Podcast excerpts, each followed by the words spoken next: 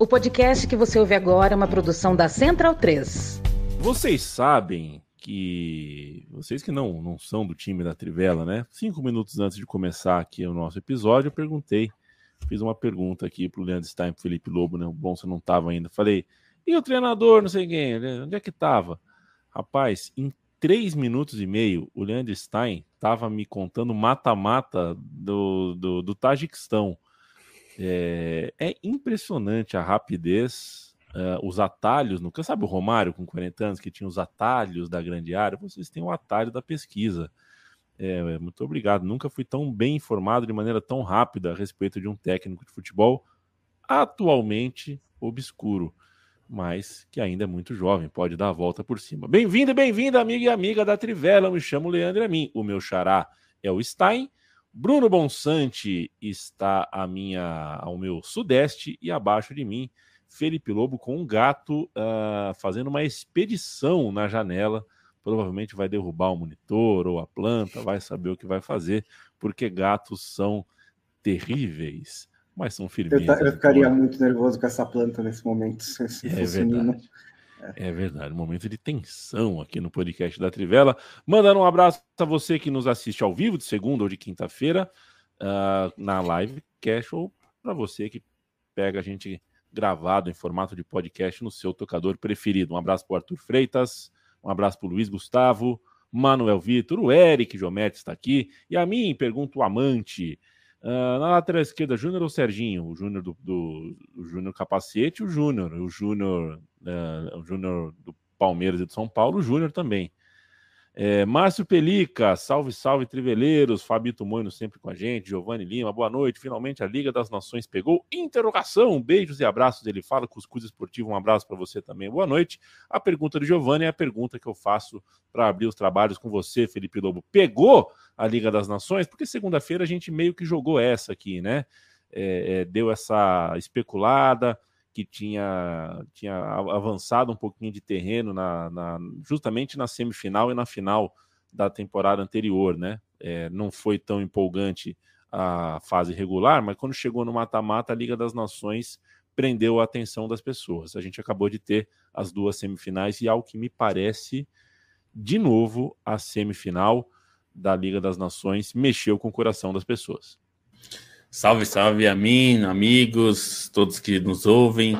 É, ah, eu acho que já tinha pegado, né, antes. É, é que eu acho que tem alguns momentos, principalmente é, a, nesse caso do ano passado, é, que aconteceu um pouco antes da, da Copa do Mundo, é, aí estava um pouco esvaziada porque os times estavam naquele modo economia de energia, sabe? Sabe que eles não estavam querendo muito gastar é, fichas para nesse caso do, da, da, Liga das Nações, mas eu acho que na, nas outras situações tem funcionado. Eu acho que até pegou assim bem é, a ponto de, inclusive, a, a FIFA é, considerar uma versão mundial dela, ainda não exatamente realizada, mas outras é, confederações já usam, né? A própria CONCACAF tem a sua Liga das Nações lá.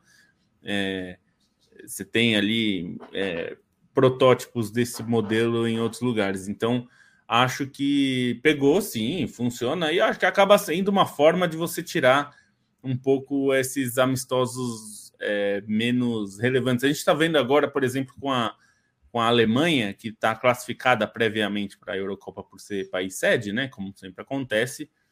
E é um pouco difícil, né? É, é inclusive mais difícil para o treinador, eu acho, porque quando você tem menos jogos é, efetivamente competitivos, mesmo que as eliminatórias tenham vários problemas, e as eliminatórias europeias eu acho super problemáticas, tá? É, mas é, é, pior quando são amistosos, porque fica difícil você medir realmente competitividade, né? De alguma forma. Então, é, eu acho que nesse sentido, esses jogos da, da Liga das Nações acabaram é, sendo mais interessantes também porque eles usam um princípio que é um pouco perigoso, mas é, que inevitavelmente torna mais interessante, que é colocar as seleções agrupadas pelo nível, né? É, mais ou menos. Então você tem as divisões e tal. Então os jogos acabam sendo um pouco mais atraentes para todos os níveis, né? Inclusive para lá de baixo tem é, algumas seleções conseguem vitórias históricas, né? Porque eles é. é seleções pequenas vencem muito pouco, né? E dão, e dão a resposta para a pergunta que a gente sempre queria saber, né? Quem é melhor, Liechtenstein ou Ilhas Farrell? A gente consegue finalmente descobrir. É, o mundo estava esperando essa. Assim, na, na, primeira fase, a Liga das Nações tem essa, falando sério, que é um negócio legal mesmo dessa Liga das Nações, que é dar jogos competitivos para seleções danicas. Às vezes são as melhores histórias, né? Porque esses times conseguem, sei lá, as primeiras vitórias em 40 anos, porque é, finalmente estão jogando com seleções do mesmo nível. É, você tem é, é, meio que tiro curto, né? O começo da fase das nações, então você tem é, jogos de vida ou morte ali já na terceira ou na quarta rodada. É que assim, a vida e a morte nesse sentido, elas são bem relativas, porque não tem nenhum desastre o cara não se classificar para o Final Four da Liga das Nações, ou mesmo ser rebaixado para a segunda divisão, não, não vai né, é, causar grandes danos. Assim, pode deixar um treinador mais pressionado, não é legal e tal, mas não é um desastre.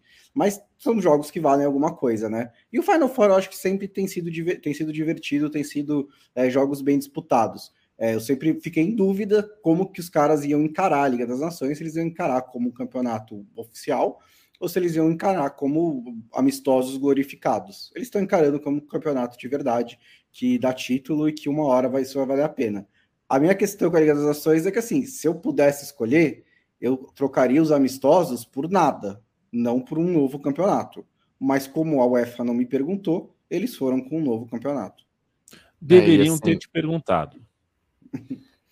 Aí só, só uma coisa assim, além dessas vitórias é, históricas para as nanicas, né? Outro ponto a se exaltar também é que é um acerto da Liga das Nações é dá para você perceber melhor o, o, nível de evolução de seleções médias também, né? O de, de seleções em ascensão. Por exemplo, sei lá, a Geórgia, que foi muito bem na Liga das Nações e revelou o Kvaratskhelia. Isso aí já dava para perceber na Liga das Nações quem ficou mais atento.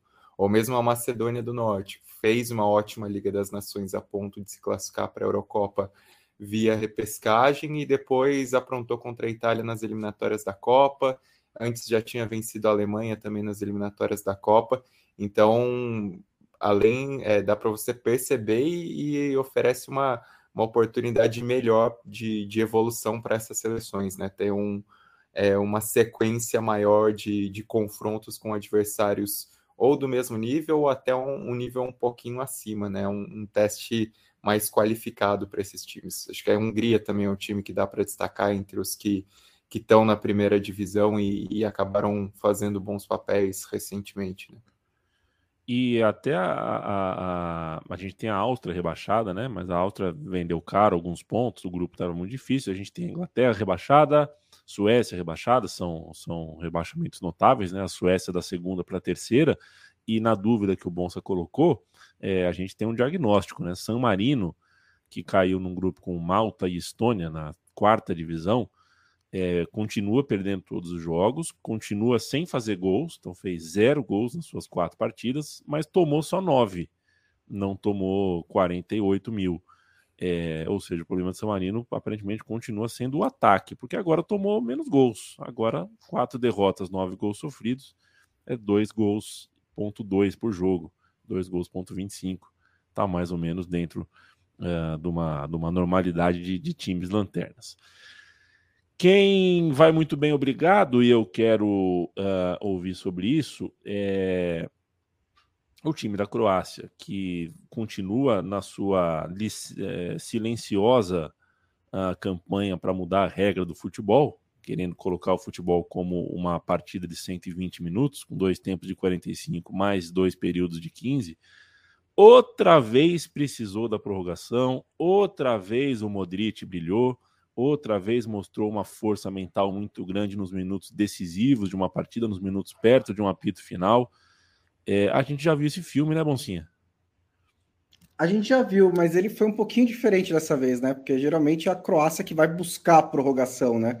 Dessa vez ela deixou a vitória no tempo normal é, escapar e aí na prorrogação buscou a vitória. Mas de, de qualquer maneira, né? Acho que mostra uma força mental muito grande dessa geração, né? Acho que esse é o principal aspecto da, da, da, dessa seleção da Croácia que me deixa muito impressionado. Assim, o elenco é bom, tem bons jogadores, né? Um time que conta é, com o Luka Modric, conta com o Kovacic, com o Brozovic, esse meio-campo está em linha com os melhores meio-campos do mundo. É, tem jogadores interessantes na defesa, como o Perisic o Sutalô, tem atacantes até competentes, embora não seja o setor mais qualificado, mas ela bate de frente com seleções tecnicamente melhores o tempo inteiro e muitas vezes está saindo acima, né? Está saindo, tá saindo por cima desses confrontos. Então, isso para mim é, denota um, uma força mental muito grande, né? Um time que é, gosta de jogar junto, porque essa seleção às vezes tem muito isso, né? Tipo, como que o grupo, como que os caras se sentem dentro desse grupo,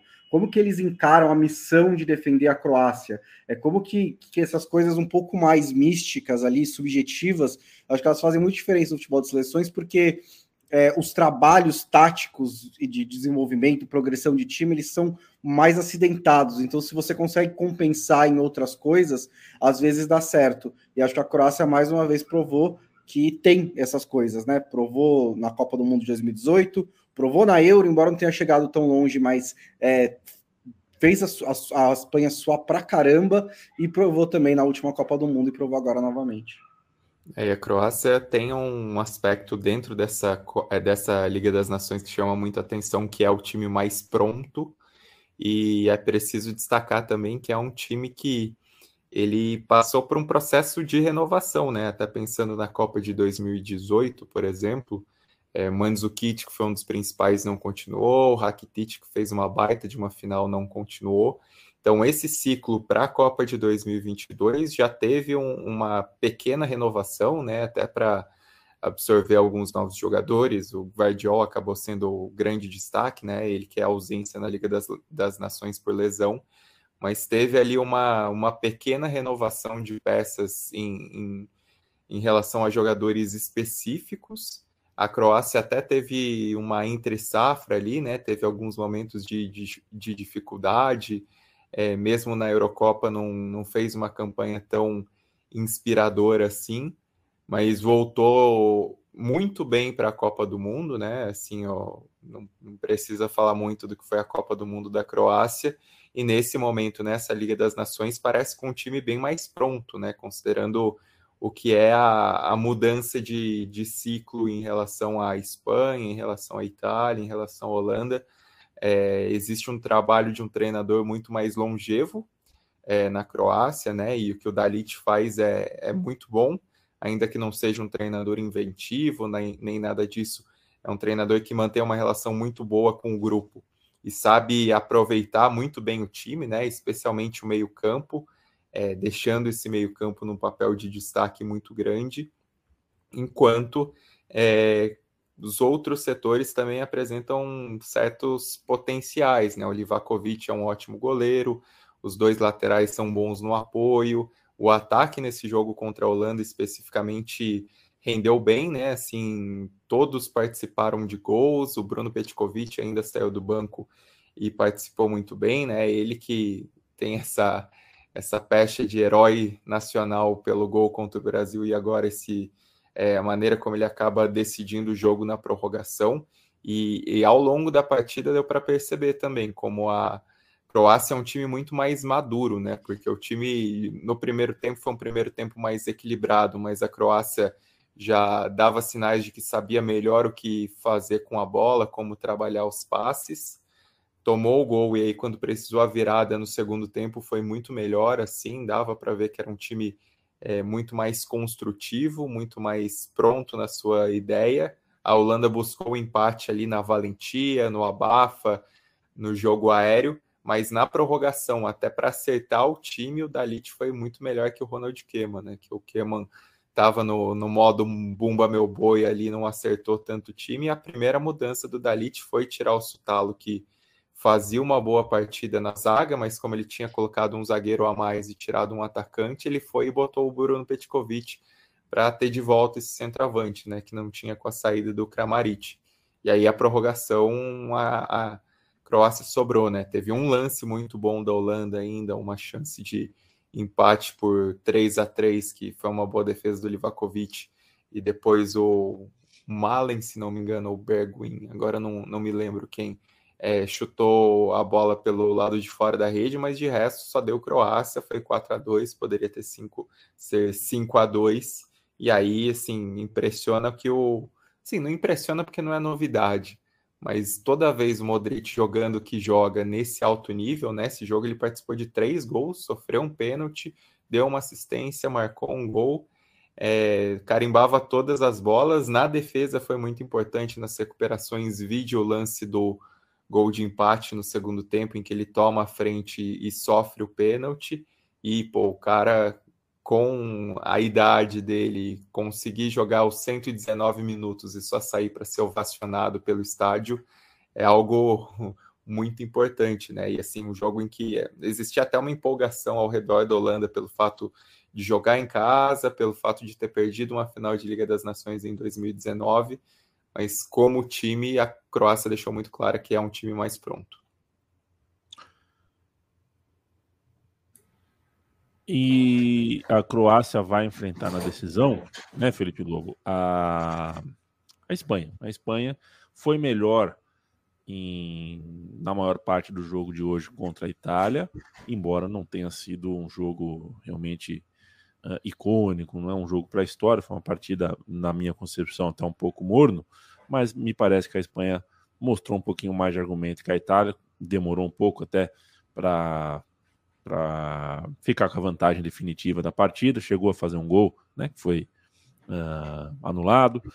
É, que tal para você é, esse encontro de espanhóis e italianos, uh, duas seleções que, enfim, não é a Copa do Mundo que, que tem alguma coisa para mostrar para eles, né? É de, principalmente para a Itália, que nem para a Copa foi, mas a Espanha juntando os cacos, tentando é, dar uma rodagem, dar uma cara uh, mais, mais um, é, tentando dar mais força para o seu elenco, elenco muito jovem, a Itália tentando encontrar de novo aí uh, um rumo. Que tal para você esse Espanha e Itália? É, eu acho que nenhum dos dois vive um bom momento, assim, na verdade, né? É, acho que nem a, a Espanha, inclusive, é, já se questiona muito o, o Luiz de la Fuente, o técnico, né? Que era o técnico do Sub-21. É, há questionamentos em relação a ele, se ele consegue colocar o, o estilo, né? Agora a Espanha é, não tem mostrado grandes coisas. E, e a Itália é, é, incrível porque ainda não conseguiu encaixar, né? O time é, pareceu muito bom ali nas eliminatórias é, para Euro, depois na Euro 2021, né? E depois até tinha é, na, antes mesmo da Eurocopa, né? Teve alguns jogos das eliminatórias da Copa e que a Itália estava muito bem, né? Tanto que chega depois da, da Eurocopa, é, precisava de pouca coisa para classificar, né? Tava um pouco encaminhada a classificação e aí é, foi um desastre.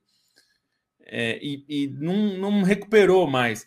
E aí eu acho que o Mancini também está num. O Roberto Mancini está num. É, numa dúvida assim do que fazer, porque de um lado é, ele tem, ele voltou a apostar em alguns jogadores veteranos, é, mas que não estão rendendo grande coisa, é, e ao mesmo tempo tentando dar um pouco de é, vivência para alguns jovens.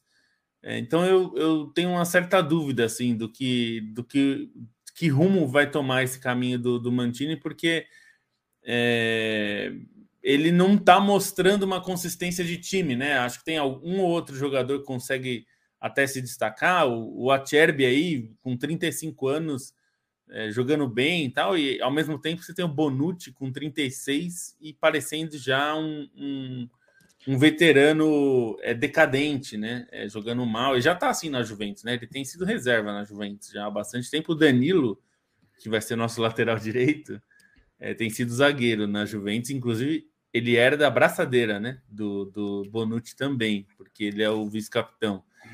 É, então eu acho que a Itália tem problemas. E mesmo se a gente pensar, por exemplo, o Jorginho no meio-campo, o Jorginho fez uma temporada bem mais ou menos e não tem assim, e não tem uma um, um novo jogador para substituí-lo. Ele não tem um substituto claro, né? Você tem ali é, mudanças de característica bem grandes. E que eu, em, nesse caso, por exemplo, eu acho que o, o Sandro Tonali, que até não foi convocado porque está na sub-21, né?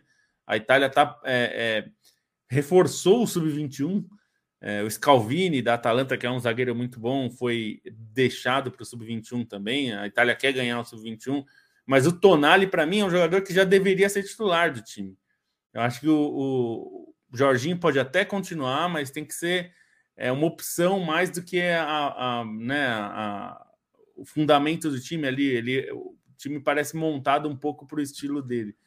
É, ele pode ser útil, mas acho que a Itália está faltando ter um, um, caminho mais claro. Assim, não me parece, parece uma coxa de retalhos a Itália.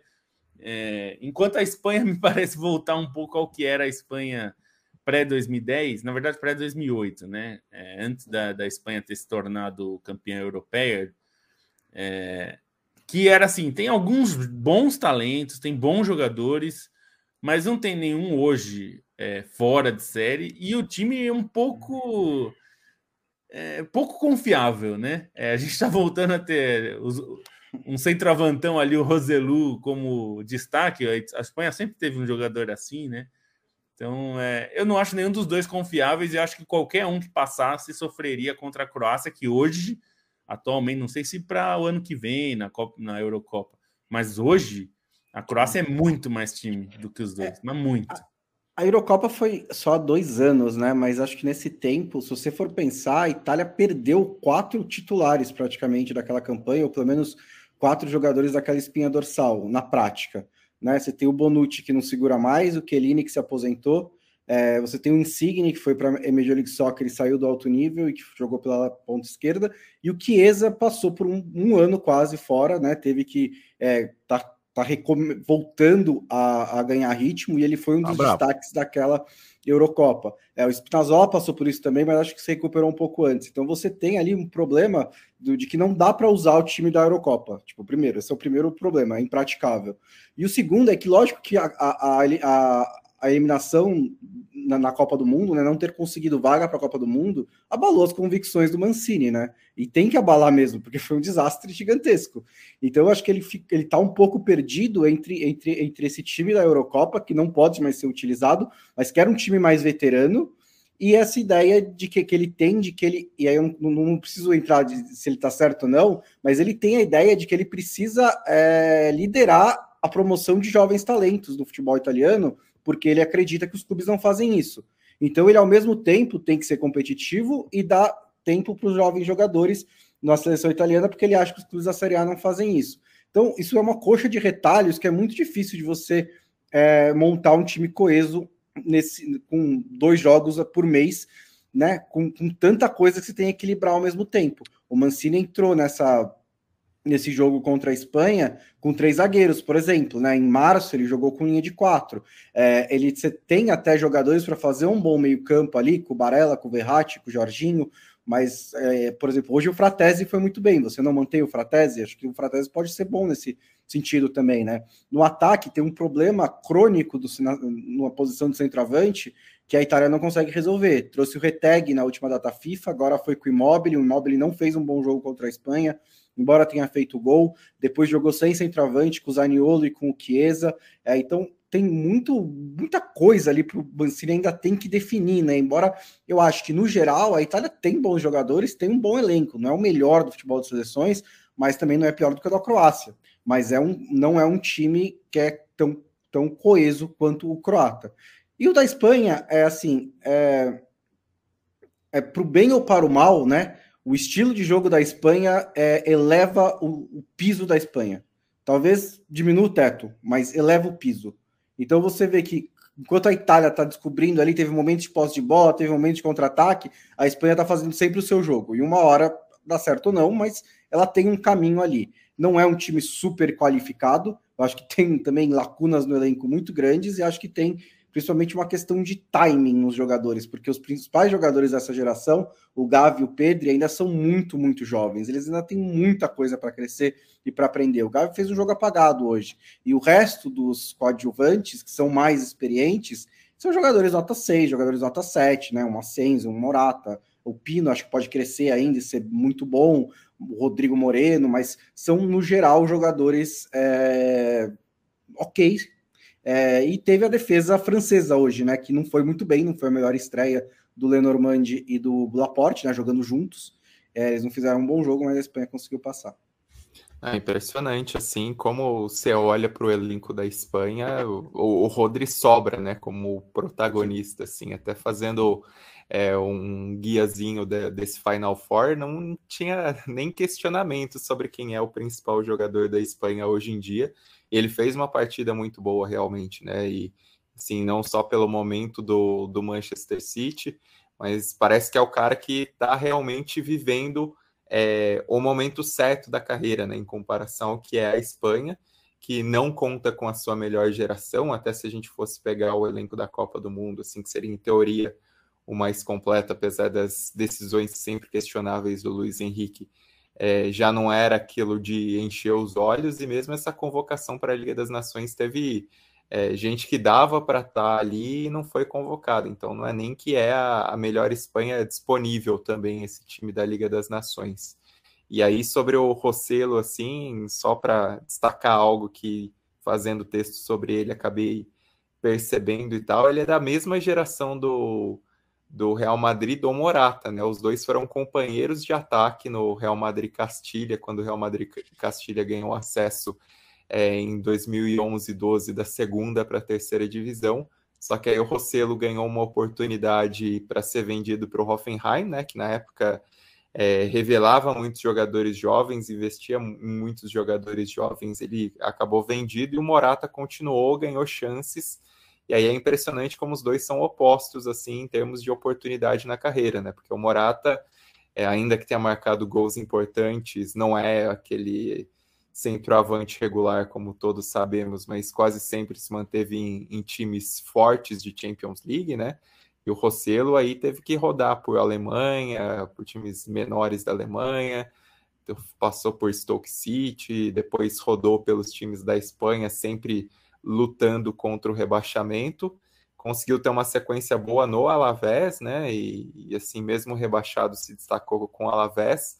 Nessa temporada se destacou pelo espanhol também rebaixado, é, marcou 16 gols em La Liga, que é a maior marca pessoal, chegou a fazer gols nos dois turnos contra Real Madrid e contra Barcelona, ganhou a primeira convocação aos 33 anos e agora estoura na seleção e pode ter essa chance de, de reatar um pouco a própria história voltando para o Real Madrid, né? Porque tudo indica que ele vai ser, vai ser o centroavante reserva do Real Madrid para a próxima temporada. É um acréscimo em relação ao Mariano Dias, em relação a outros que passaram pelo Real Madrid nos últimos tempos e não deram certo, né? Assim, considerando o Jovic, enfim. E parece um cara que, além de estar tá estourando e estar tá vivendo o melhor momento aos 33 anos, parece um cara disposto a, a reatar essa, essa parte da própria história, voltar para o Real Madrid e poder, é, pelo menos, compensar o, o que ele imaginou quando era garoto, né? Até deve pelo menos manter uma boa relação de vestiário de imediato ainda, porque ele é cocunhado de Dani Carvajal, então já, já ajuda ainda ter um familiar no meio dos vestiários. Familiar naquelas, né? Com cunhado é, pode, pode nunca se ver na vida que não vai ter problema. Né? Tem concunhados que são muito. Né? Eu tive uma concunhada que é muito minha amiga um beijo para Mariana, mas tive também uma concunhada que não, não sabia nem quem eu era. Mas as esposas, as esposas são gêmeas, então imagino que, que talvez Aí, é. uma, uma relação mais próxima. Aí a chance, a chance cresceu. Elas são gêmeas, né, Leandro Stein? Sabe que eu dei uma bronca no Bruno Bonsante esses dias, né? Tô gostando muito de This Is Us. Comecei a assistir uma série. E é engraçado, porque o Felipe Lobo fala que eu não gosto de nada e todo mundo me indica umas coisas ruins. Agora estreou The Flash no cinema, como assim, tem pouco super-herói no cinema. Aí hoje estreou The Flash, porque tem pouco. É, tem pouco Homem-Aranha, tem, tem, tem, pouco Batman, então hoje estreou The Flash. E, mas porra, Us é muito legal. Como é que vocês me conhecem há tantos anos e não me indicaram Us, né? O Bruno Bonsante respondeu do jeito dele lá, passou. Mas, pô, alguém podia ter me avisado. Muito boa a série. Muito boa a série. Muito bem feita, né, Felipe Lobo? Faz assim com o polegar, se você gostou. Não, é, é, boa. É boa né? Diz, eu, falta, falta ver a última temporada que eu não vi ainda, mas Diz é muito bom. Só me diz uma coisa, Felipe Muito triste Lobo. também, mas muito bom. Só me diz uma coisa, são os mesmos personagens em todas as temporadas? Ou muda? São os mesmos, basicamente são os mesmos. Eventualmente Cara, que... aparece um aí ou outro. Então, o que, que, vai, o que pode acontecer em seis Mas são muitos, né? Já, já são muitos. É, então, em seis episódios já aconteceu tanta coisa na série. Nossa, mas vai acontecer muito mais ainda. Você Meu não tem Deus a menor Deus. ideia. É, ou se pega naquele é ossinho do tornozelo. É que você. Você não gosta de série policial, né? Porque senão eu te indicaria The Wire, que é. Já tentei, eu, já tentei. Eu vi, eu vi há muito. Quer dizer, eu vi ano passado e é, é espetacular. Tem The West Wing, que o vale... Bonsa é bastante fã. É. Mas é... não tem nenhum streaming, é difícil de ver. Mas é, The, Wire é... vale, The Wire vale insistir. Eu também, a primeira vez que eu tentei ver, eu só aguentei uns dois episódios e aí desisti mas depois eu voltei e é uma das melhores séries de todos os tempos. É bom porque é, é policial, mas, mas, é política também, né? Então é bem interessante. Pois Já é. que você gosta de, de séries é, densas. Eu gosto de séries densas. Se, se não tiver revólver, melhorou. Se não tiver carros turbinados, ótimo. Se ninguém lançar é, teia de aranha do pulso, porra, aí perfeito. E se ninguém tiver velocidade supersônica, melhor ainda. O Bruno Bonsante gosta The muito do Homem-Aranha. Me desculpa, tem só revólver. É, mas é, não é uma, mas é, não é uma série de ação. É, The Wire é, é uma série de é, política, tá investigação e tal. Tá é. bom. O Felipe Lobo e o Bruno Bonsante vão dar outras dicas agora para você, meu amigo e minha amiga, porque é o momento da KTO. KTO.com.br é o endereço. Você usa o cupom Trivela se for fazer o seu primeiro depósito lá. Vai fazer, vai fazer aposta esportiva? Faça lá. Eu, inclusive, são 9 e 4. Começou agora Brasil e Sérvia no vôlei feminino. Eu pus a minha moeda, já dou minha dica aqui. Pus uma moedinha no Brasil uh, que está pagando 1,24. Agora começou o jogo, pode ser que baixe um pouquinho, mas estava boa a cotação. Acho que o Brasil ganha hoje da Sérvia sem maiores problemas. A KTO, nossa parceira já de longa, longuíssima data, sempre ao lado da comunicação independente, com ótimas cotações, com ótimo suporte para qualquer eventualidade que você precisar conversar com eles, com modalidades muito particulares, como a malandrinha, como as KTOs, que são formatos bem criativos é, de apostas. Toda quinta-feira o Lobo e o Bonsa fazem, pegam uma lupa, uma régua, vão passando assim, ó, jogo por jogo, cotação por cotação, para te trazer três dicas cada um para ver se você ganha uma moeda no fim de semana. É contigo, Lobo. Vamos lá. É... Bom, a gente falou de Croácia e Espanha. É... Croácia e Espanha, eu apostaria na vitória da Croácia, mas não no tempo normal, porque a Croácia não sabe ganhar de ninguém no tempo normal. Mas a Croácia vencer o confronto significa vencer de qualquer forma, seja tempo normal ou prorrogação ou pênaltis, está pagando 2,37. Eu acho uma cotação excelente, porque a Croácia hoje é mais time do que a Espanha, como a gente já falou. É, Para pegar o outro jogo, Holanda e Itália me desanimou tanto as duas, assim, por motivos diferentes, que eu estou apostando em é, menos de dois gols e meio é, para esse confronto. Porque o menos de dois gols e meio está pagando dois e cinco. E considerando as dificuldades que esses times tiveram é, ofensivamente, eu acho que pode ser interessante essa cotação. Por fim, para pegar um do Brasil, é, se o jogo do Brasil terminar, porque também tem isso, é, o Brasil vai jogar na Espanha. Eu tenho certeza que um monte de imbecil tá louco para fazer graça nesse jogo e passar de imbecil a criminoso, sendo racista. Eu Espero que isso não aconteça, mas é, o timing do jogo é muito ruim, né? É, enfim, a coletiva do Vinícius Júnior foi cancelada. É, esse é o indício, assim, que a, a, esse é o clima que tá lá. Uhum. Então, enfim, tudo isso para dizer que é, se o jogo acontecer e for até o final, é, to, eu tenho uma aposta interessante que é total de gols e ambas equipes marcam. Aí, nesse caso, seria o total de gols mais de 2,5. E, e não, as duas equipes não marcam. Então, estou apostando que Guiné não vai marcar. E aí, essa cotação, mais de dois gols e meio e ambas equipes não marcam, tá 2,25, que é bem interessante. Bruno Bonsante. Sou eu. Eu vou dar a, o título da Croácia também. Inclusive, acho que eu peguei um pouco depois do Lobo e aqui estava 2,42 lá, então deu uma subidinha. Oh, então é bom também que você pega na, pega na alta. E minhas outras duas dicas, elas têm um tema, são é, centroavantes nórdicos.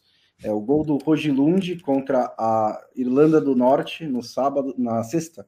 Tá pagando 2.08. A Irlanda do Norte é um time que se defende muito bem e tal, tudo mais, mas a Dinamarca é melhor, né? Vai ficar em cima, vai ter muita posse de bola e o Rogilund está terminando uma ótima temporada pela Atalanta, inclusive aí nas, né, nas, nas listas de reforços de quem está procurando um centroavante, e o outro é o gol do Haaland, que não sei porque colocaram 2.10 para um gol do Haaland, mas se eles estão fazendo isso, né? Quem sou eu para recusar? É a Escócia. A Escócia também não é um time muito né, fácil de ser batido, mas a Noruega também joga em casa, Dinamarca joga em casa. Acho que são boas cotações para esses dois artilheiros. KTO.com, um beijo e um abraço para o time da KTO. Só aposte aquilo que você pode perder, aposte com responsabilidade, preste atenção nos seus próprios reflexos, não se permita fazer aposta por impulso. Veja se você não está fazendo apostas uh, uh, por, por, algum, por algum impulso, por alguma coisa que não é natural. Aposta para você se divertir. Se não for dessa forma, não vale a pena. E cancela minha dica. Em primeiro set, até o momento, serve a 10 Brasil 5. Dá uma, dá, uma, dá uma segurada na aposta. Ou aposta, porque agora já está pagando 1,55 para a vitória do Brasil e nós estamos no primeiro set ainda. E o Brasil está jogando em casa, no ginásio Nilson Nelson, que é um baita nome, né, Bruninho? Um ginásio chama Nilson Nelson. É bom demais. Eu não tenho certeza se é no Nilson Nelson, não estou vendo as imagens, mas acho que é. Acho que é no Nilson Nelson. Kia Alcaças, beijo para você, boa noite para geral. Lucas Silva, na Catel já tem aposta para final de série? Boa pergunta. Se não, ah, tem, ninguém, não, não existe aposta é. para final de série, né? Mas tá... Ah, eu acho que tem aqui em algum lugar você acha, assim. Ah, porque aí é quem é produtor da série tem informação privilegiada. Ah, isso é verdade. Aí você Bom, falou um negócio. É aí, porque é gravado, exemplo, não é ao vivo, não é um evento. Mas, por exemplo, tem, tem na, no, em algum dos eventos reais bobos aí, tinha é, para você apostar na roupa da rainha. Também tinha gente com informação privilegiada é, em relação é a isso. É, é por exemplo, eu tenho certeza que dava para você apostar em quem ia ganhar Succession, entre aspas, em algum lugar da Inglaterra. Possível. É, que coisa, né? Que coisa. Aliás, né? E a próxima vítima, hein? Que cura que foi aquilo, né? Os atores não sabiam até três horas antes quem era o assassino. E eles gravaram mais de um final, né? Mais de um final. Que loucura. Falando em loucura, né, Andrstein? Marcelo Bielsa estreou colocando a garotada para jogar, só cinco no banco.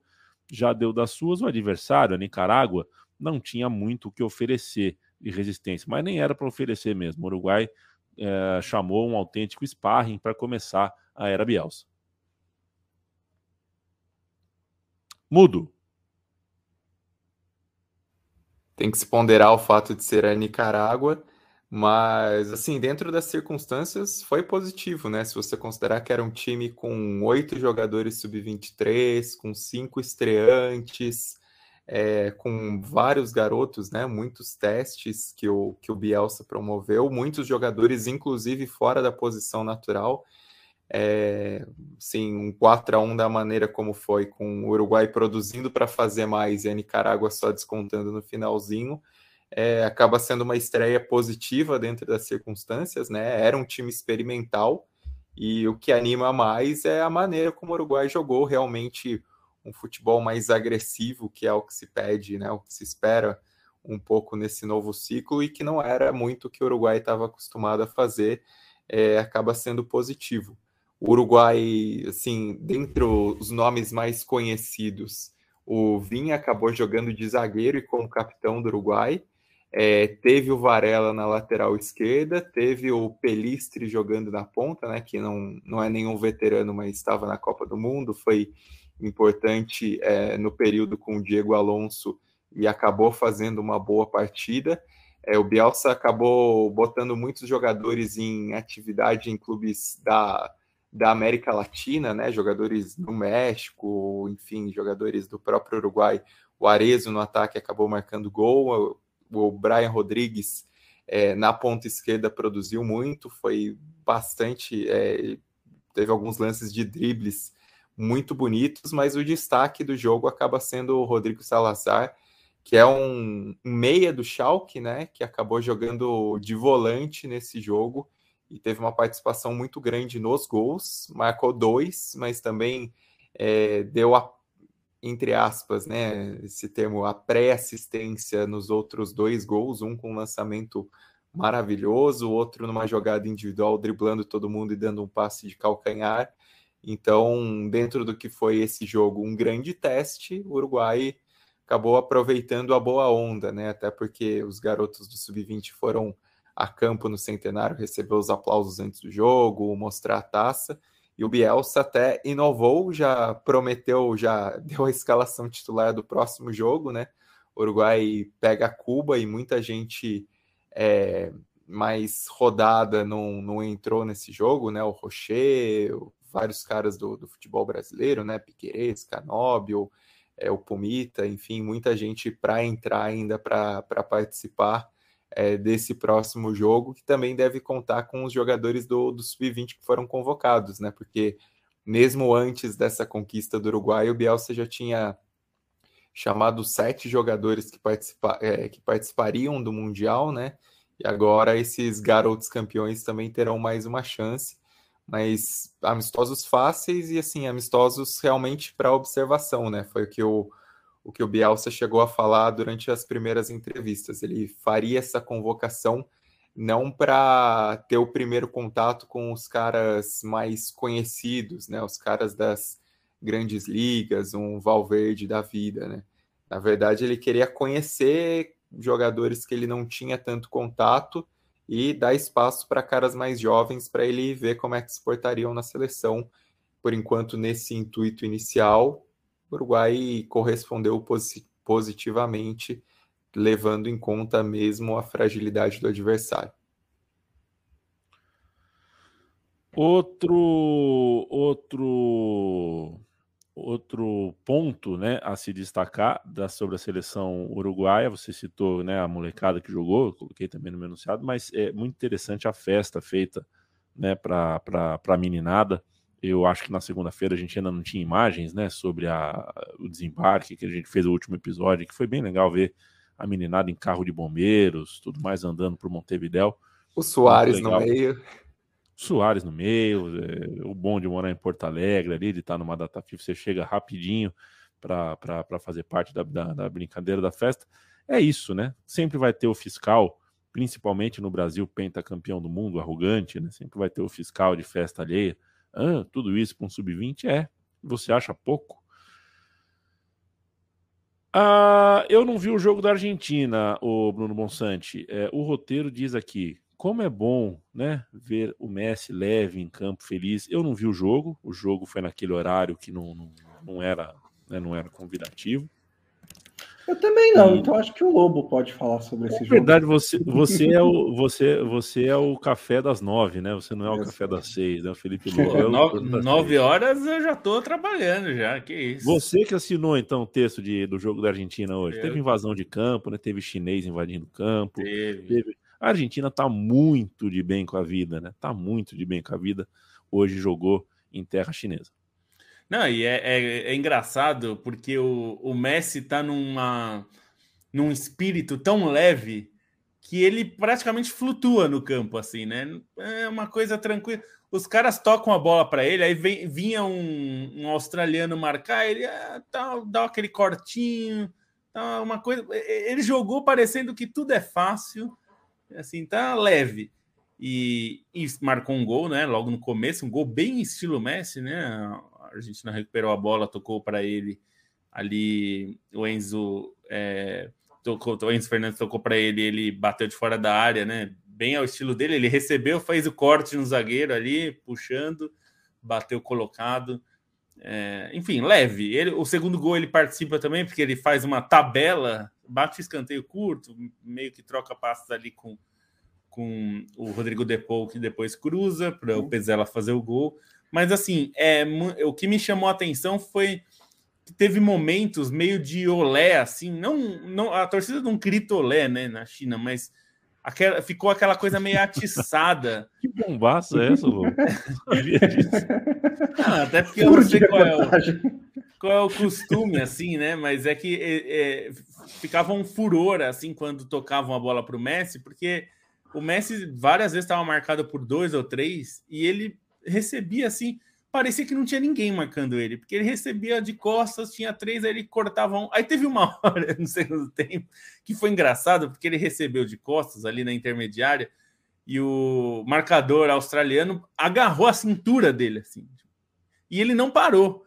E aí o cara caiu e ele continuou. E aí veio dois, aí ele saiu no meio dos dois. Assim, então foi meio foi meio show do Messi, sabe? Ele não é, saiu é, de campo. Falar, um Messi leve assim, talvez consiga se dar bem na Major League Soccer, viu? pois é, né? É, é talvez. É, é talvez você... Não, você sabe que ele assim, precisa fazer só 30 gols para virar o maior artilheiro. Isso que ia falar, assim, é, talvez tipo, ele pode rolar em outubro. Ele, talvez ele vire o maior artilheiro do, do, do Inter Miami é, nessa temporada ainda, que, que já está no meio, né? A temporada. É, ele vai ter 15 jogos. Se ele estrear contra o Cruz Azul, ele vai ter 15 jogos com certeza. E aí pode ter mais na Leagues Cup lá, né? Na é. US Open Cup. É, é, quando ele deve estrear, né? É, que vai estrear na Leagues Cup. vai ser na Leagues Cup.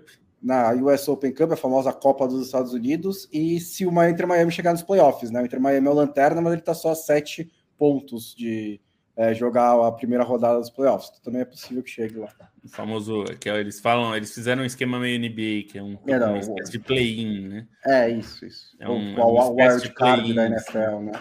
É, mais ou menos isso, assim. Então, é, o que acontece, assim, é que eu acho que vai ser interessante de ver pela máquina midiática, né, que tem nos Estados Unidos. Porque quando a gente está falando do Ronaldo, Cristiano Ronaldo na Arábia Saudita, ou jogadores que iam para a China, ou mesmo nos anos 90, jogadores que iam para o Japão, eles ficavam um pouco escondidos, né? Porque é, era muito diferente a relação midiática. A gente está falando de ele ir para os Estados Unidos, que, claro, a MLS não é que é assistida no mundo inteiro, não é isso. Mas ela, ele vai estar num país onde a mídia vai dar muita atenção, né? E a mídia americana acaba sendo é, é influente ela, em outros lugares, né? Ela não é assistida no mundo inteiro por falta de interesse, né? Não por sim, falta de acesso. Sim. Então ele, ele atrai o interesse. Então você pode ver o Messi na Major League Soccer, você vai poder pode. ver o Messi na Major League Soccer. Inclusive é uma das apostas, né? A, é, Apple, inclusive, está apostando que, enfim, ele vai receber uma porcentagem dos, das novas assinaturas. Mas eu achei interessante porque a Argentina é, é, tá jogando de um jeito que ela tá fazendo aquele tour do campeão mundial, sabe? O Brasil fez muito isso depois de 94. É, o Brasil fazia muitos desses jogos assim, é, que era um pouco espetáculo, principalmente na ascensão do Ronaldo, Ronaldo Fenômeno, ou Ronaldo, né? Não o Cristiano Ronaldo. Ronaldo é o, é o Ronaldo Fenômeno, né? Cristiano Ronaldo é Cristiano Ronaldo. E tinha um pouco essa coisa meio Globetrotters, assim, né? Tipo, Ronaldo no auge era uma coisa que as pessoas pagavam para ver Brasil e qualquer um. É, Brasil e Lituânia, uma vez, acho que teve em Goiânia, não, foi em Tocantins, eu não lembro. É, foi na época que não tinha data FIFA, era uma loucura, né? Assim, os jogadores tinham que ser liberados um a um. E era um pouco isso, assim. Era um, eu, eu tô sentindo um pouco esse espírito. Brasil, campeão do mundo de 94, fazendo só amistoso até 98, e tinha muito esse espírito. E a Argentina tá um pouco assim agora. E agora vai fazer um jogo contra a Indonésia sem o Messi, porque precisa de férias. Ele vai se apresentar daqui pouco mais de 15 dias no Miami, né? E aí vai descansar um pouquinho agora lá. Vai Bom, ficar na, na, Provavelmente vai ficar em Miami, né? É. Ele já ia passar férias lá mesmo. Antes. A janela da Major League Soccer abre 1 de julho, né? Então daqui a duas é. semanas. Abre quando o Messi quiser que abra também. Né? É, só, e, Coitado, e acho que não vai deixar... tirar férias. Não vai é, tirar é, férias, vai. vai ter que fazer mudança, né? É. E acho, não, e acho que só o que vale deixar bem claro também é que ele ainda assinou contrato, tá, gente? Então, assim, ainda, ainda não, mesmo se tivesse aberto a janela, ele não poderia jogar, porque o contrato ainda não foi finalizado. Eu li hoje uma reportagem que tem alguns detalhes ainda que estão sendo é, definidos, coisas, essas coisas de royalty, de é, é, tirar parte das receitas e tal, a participação dele no All-Star Game da Major League Soccer, querem que ele faça mas vai ser antes da provável estreia, né, contra o Cruz Azul, então não sabe como vai ser ainda, mas o contrato não está assinado, então ele nem poderia jogar nesse momento. É, eu já disse, se o Messi é, sugerir para a Major League Soccer que ele jogue um jogo por cada time, é, a Major League Soccer todo, todo mundo paga o salário dele, né? Lá, lá é assim, né? Lá é assim, é. pode. Aliás, eu vou, te, vou dizer a regra vocês... sou. Não que eu precise, eu, eu, precisava de uma boa desculpa, mas agora eu tenho, eu, eu assinei, eu mesmo assinei o Apple para ver os jogos, porque agora eu tenho uma boa desculpa para isso. E tá barato, né? Porque agora eles estão fazendo promoção no bem de temporada. É só assinatura da Apple TV ou tem um pacote Não, extra? tem um pacote só da. É como a É. Amazon para assinar o Premiere. Você tem que ter. É. É, é um, é um- mas é- agora, agora tá barato. Mas E é bom que é do lado de cá, né, Lobo? É Miami, né? É, essa coisa de São Francisco, o jogo começando uma da manhã. Ah, é, É. verdade, isso também. Tamo- Miami tamo tá mais no dessa. nosso fuso, né? É, Exatamente. porque tem jogo na MLS, agora eles estão meio padronizando né, os horários, melhorou é, com a transmissão da Apple, inclusive. Mas tem jogo da Costa Oeste, os times que o Bonsa normalmente assiste da NBA, é, que começa 11h30 de sábado. É duro, hein? Aí é duro. Quando, quando o Brasil tinha horário de verão, né? Bons tempos, tinha jogo do Lakers ou da Costa Oeste, começava uma e meia da manhã. Os Sacramento Kings, Golden State Warriors. É, até o Felipe Dias está falando que os ingressos do Atlanta versus Inter Miami já está na casa de 130 dólares. O que eu vi é que o ingresso da estreia do Messi, esse possível jogo da estreia da Leagues Cup, estava mais de 400 dólares. Estava custando mais caro do que o ingresso das finais da NBA aí. É, enfim, para a estreia dele, né? Essa, essa é outra novidade para mim. Eu não sabia também que ingresso da Major League Soccer tinha preço dinâmico, que nem Uber. É, então. É, Ô, senhores. E não vai ter narração em português, viu, Giovanni Lima Montenegro? Que ele perguntou se a- na época. Até agora não tem, pode ser que eles invistam aí mais pra frente. lá. Pois é, ho- hoje foi pro ar o meu time de botão dos anos do Careca, né? Dos anos do Careca no São Paulo, de 83 até 87. E tem um amistoso que eu me, me detive a assistir, uns 10 minutinhos, o compacto do São Paulo jogando contra o New York Cosmos, em 84, acho. Nossa, o Ior- o Cosmo já tava meio morto, né? Meio morto. Tinha o Chinagra, tinha o Romerito, foi 80, e 83. Romerito, eu não, não, não vou lembrar exatamente. Em 84, o Romerito estava no Flu, né? Mas, enfim, é, é, é curioso que o, o, o jogo tem um narrador no estádio, que às vezes fala o nome do jogador, às vezes não. Tipo, o jogo tá rolando, mas daqui a pouco a bola passa no pé do Renato Pé Murcho. Renato! e às vezes, assim, o narrador às vezes grita o nome de alguém. Assim, falei, pô, ainda bem que não pegou essa moda. É, limpando Morreu em a- 84 a, a Liga Americana. A primeira Isso, né? edição, né? Por isso Então, que eu disse que tava 83. meio já nas últimas. O Japão ganhou de 6 a 0 de El Salvador, olho no Japão. Filipinas ganhou de 1 a 0 do Nepal. Esse é um jogo que certamente não tem nota na Trivela. Peço desculpa por isso, mas não tem uma matéria na Trivela sobre esse Filipinas e Nepal. Argentina 2 e Austrália 0, foi esse o jogo que a gente acabou de conversar. Teve também Jamaica 1, Catar 2. No momento, Honduras e Venezuela se enfrentam. Leandro Stein, é o seguinte, a gente está na estamos com quanto tempinho aqui? Tem mais 10 minutos de papo ainda quase isso. É, fala um pouco comigo sobre a escolha do Napoli. Perdeu o Carequinha, perdeu o São, o Paulo deles lá, né? Perdeu o Spalletti. É, São e Paulo com carisma, né? Porque Spalletti tem carisma, diferentemente do São Paulo. Você está falando que São Paulo não tem carisma? Talvez.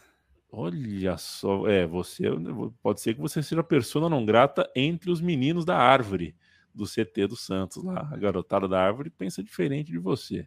Eu gosto do São Paulo. Quer dizer, Gosto acho que é já teve boa. mais. É, acho que já teve mais carisma. Eu gostava mais dele na época de Universidade de Chile, de seleção chilena. Hoje em dia, não por conta do clube em que ele trabalha, É. mas enfim, acho que desde a Copa do Mundo ele perdeu um pouco.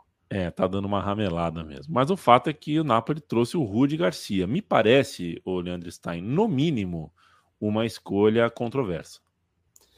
É uma escolha controversa, mas assim, desde o início o Napoli sabia que não iria conseguir suplantar o Spalletti da, assim, considerando a bagagem que o Spalletti tinha, considerando a, a ligação que ele criou com o clube e a própria ligação com a cidade de Nápoles, né? Era uma uma troca bem difícil, olhando no mercado talvez os nomes mais qualificados para darem continuidade a esse trabalho seriam muito caros. E aí o Napoli começou a vasculhar, né, a procurar vários nomes assim, a quantidade de gente que foi especulada nas últimas semanas foi enorme, falaram em Rafa Benítez voltar, falaram em Paulo Souza sair da Salernitana, mais recentemente tinham falado do, do Gautier, e o Rudi Garcia chega de uma maneira até surpreendente, É um treinador que, ao longo da carreira, tem alguns momentos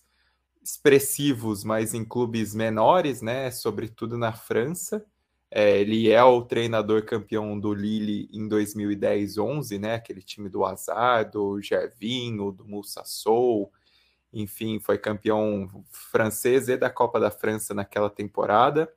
É, na França, ele também tem uma final de Liga Europa com o Olympique de Marseille em 2018 e a semifinal da Champions com o Lyon em 2020, quando eliminou é, Juventus e Manchester City.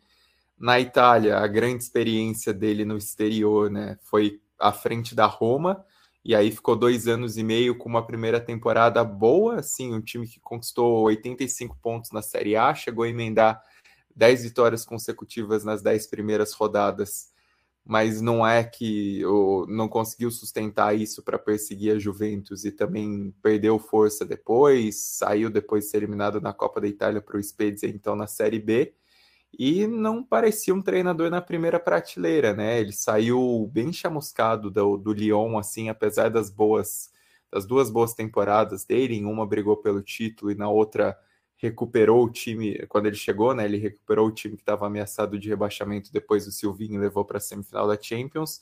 Na seguinte, até brigou pelo título até a reta final, quando o Lille foi campeão. O Lyon ficou em quarto, acabou de fora da Champions. Mas saiu chamuscado pela relação difícil com o, com o Juninho Pernambucano, né, que era o diretor. Assim, os dois tiveram rusgas muito grandes. O Juninho já deu até declarações muito fortes sobre o, o Rudi Garcia e tão fora do radar ele estava que foi para a Arábia Saudita, era o treinador do Cristiano Ronaldo no Al Nasser, até que no trabalho não engrenou mesmo com o Cristiano Ronaldo, ele não chegou nem a durar uma temporada no Al Nasser, né? Não era um nome tão óbvio, é, é um treinador experiente, com 59 anos, obviamente não tem uma experiência em tão alto nível como, como Spalletti, mas são sucessos pontuais que não parecem credenciá-lo totalmente para assumir o campeão italiano.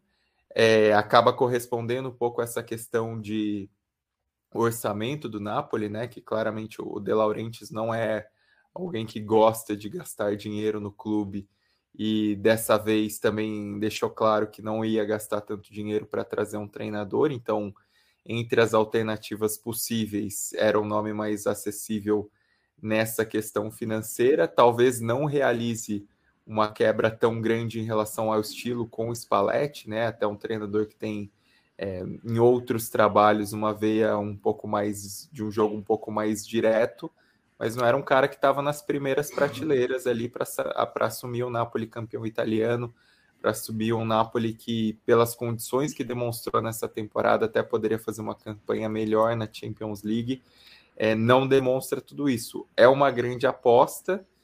Créditos para o De Laurentiis, que muitas vezes ele fez apostas no comando técnico e deu certo. Né? O Spalletti já não estava mais no, no momento badalado da carreira, embora tenha feito um trabalho é, bom na Inter anteriormente é, o próprio, sei lá, conseguiu resgatar o Ancelotti, por exemplo, teve uma grande aposta no Sarri, o próprio Walter Mazzarri no, no início da uhum. década passada, não deixa de ser uma aposta, mas é uma aposta que, embora o Rui Garcia tenha seus momentos, sou estranha porque não era o que se esperava num time campeão italiano e buscar um técnico que durou dois anos e meio na Roma sem deixar um grande legado.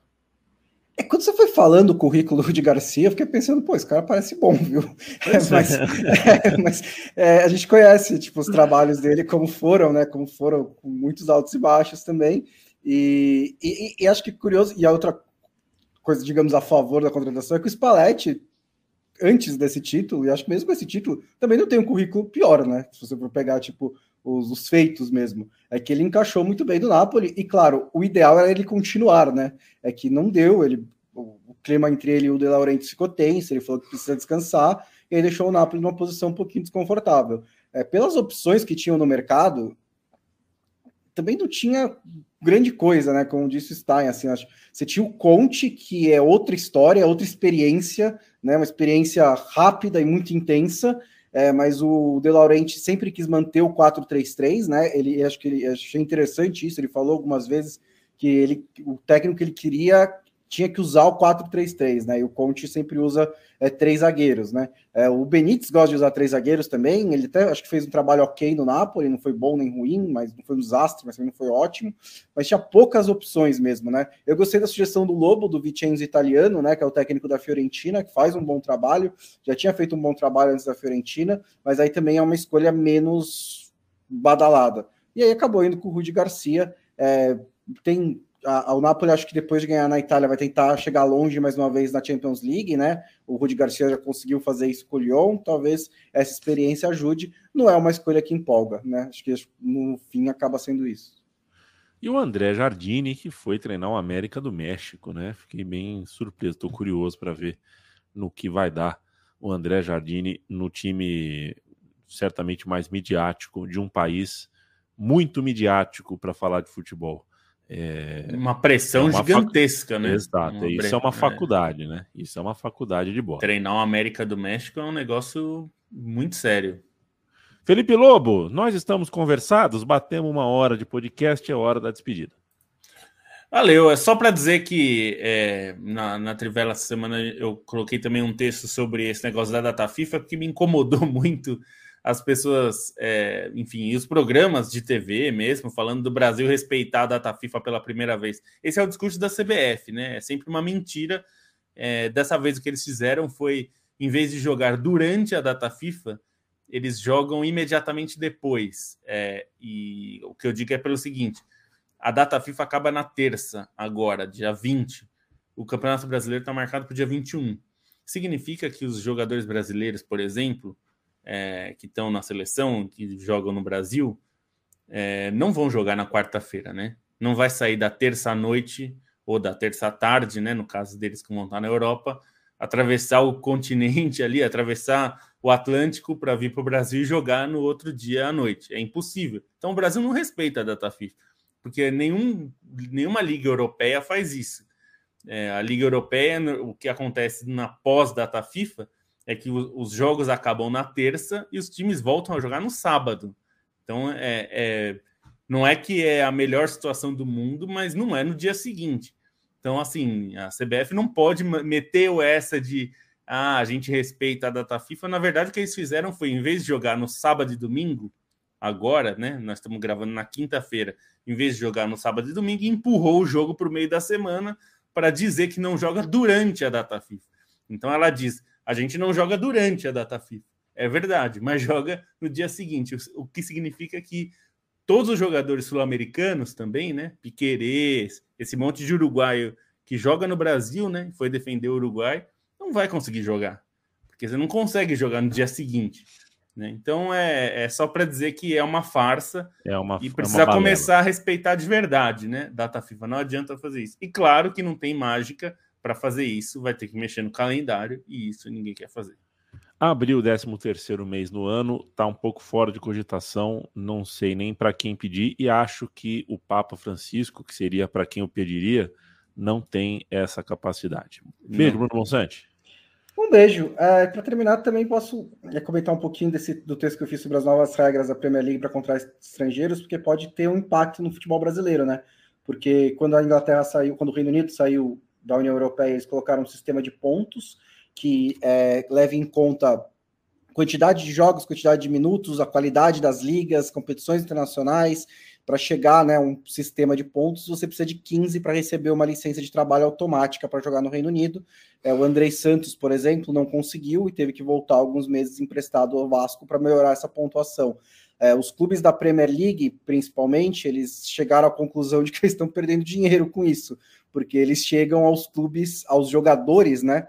Depois, uh, digamos, quer dizer, os, os, os, clubes de outros países chegam a esses jogadores antes, porque eles não precisam desse sistema de pontos. Então você pode pegar quando o cara tem, sei lá, sete pontos, e aí o Milan desenvolve e vende para o para o clube da Premier League quando o cara já tiver mais desenvolvido e ele lucra nessa operação. Esse tipo de operação não está disponível para os clubes da Premier League, e aí o argumento dos clubes da Premier League é que eles perdem dinheiro e o dinheiro também para de, de espalhar pela pirâmide. É, a Federação Inglesa acreditou nesse argumento, comprou a ideia e abriu uma exceção de quatro jogadores por time que podem contratar jogadores que não cumprem a pontuação, vai observar os resultados, se der certo, pode até ampliar para mais jogadores, mas pode ser uma mudança importante. É, menos de 18 anos ainda não pode, tá? É, é, é isso não vai, não vai poder, nunca.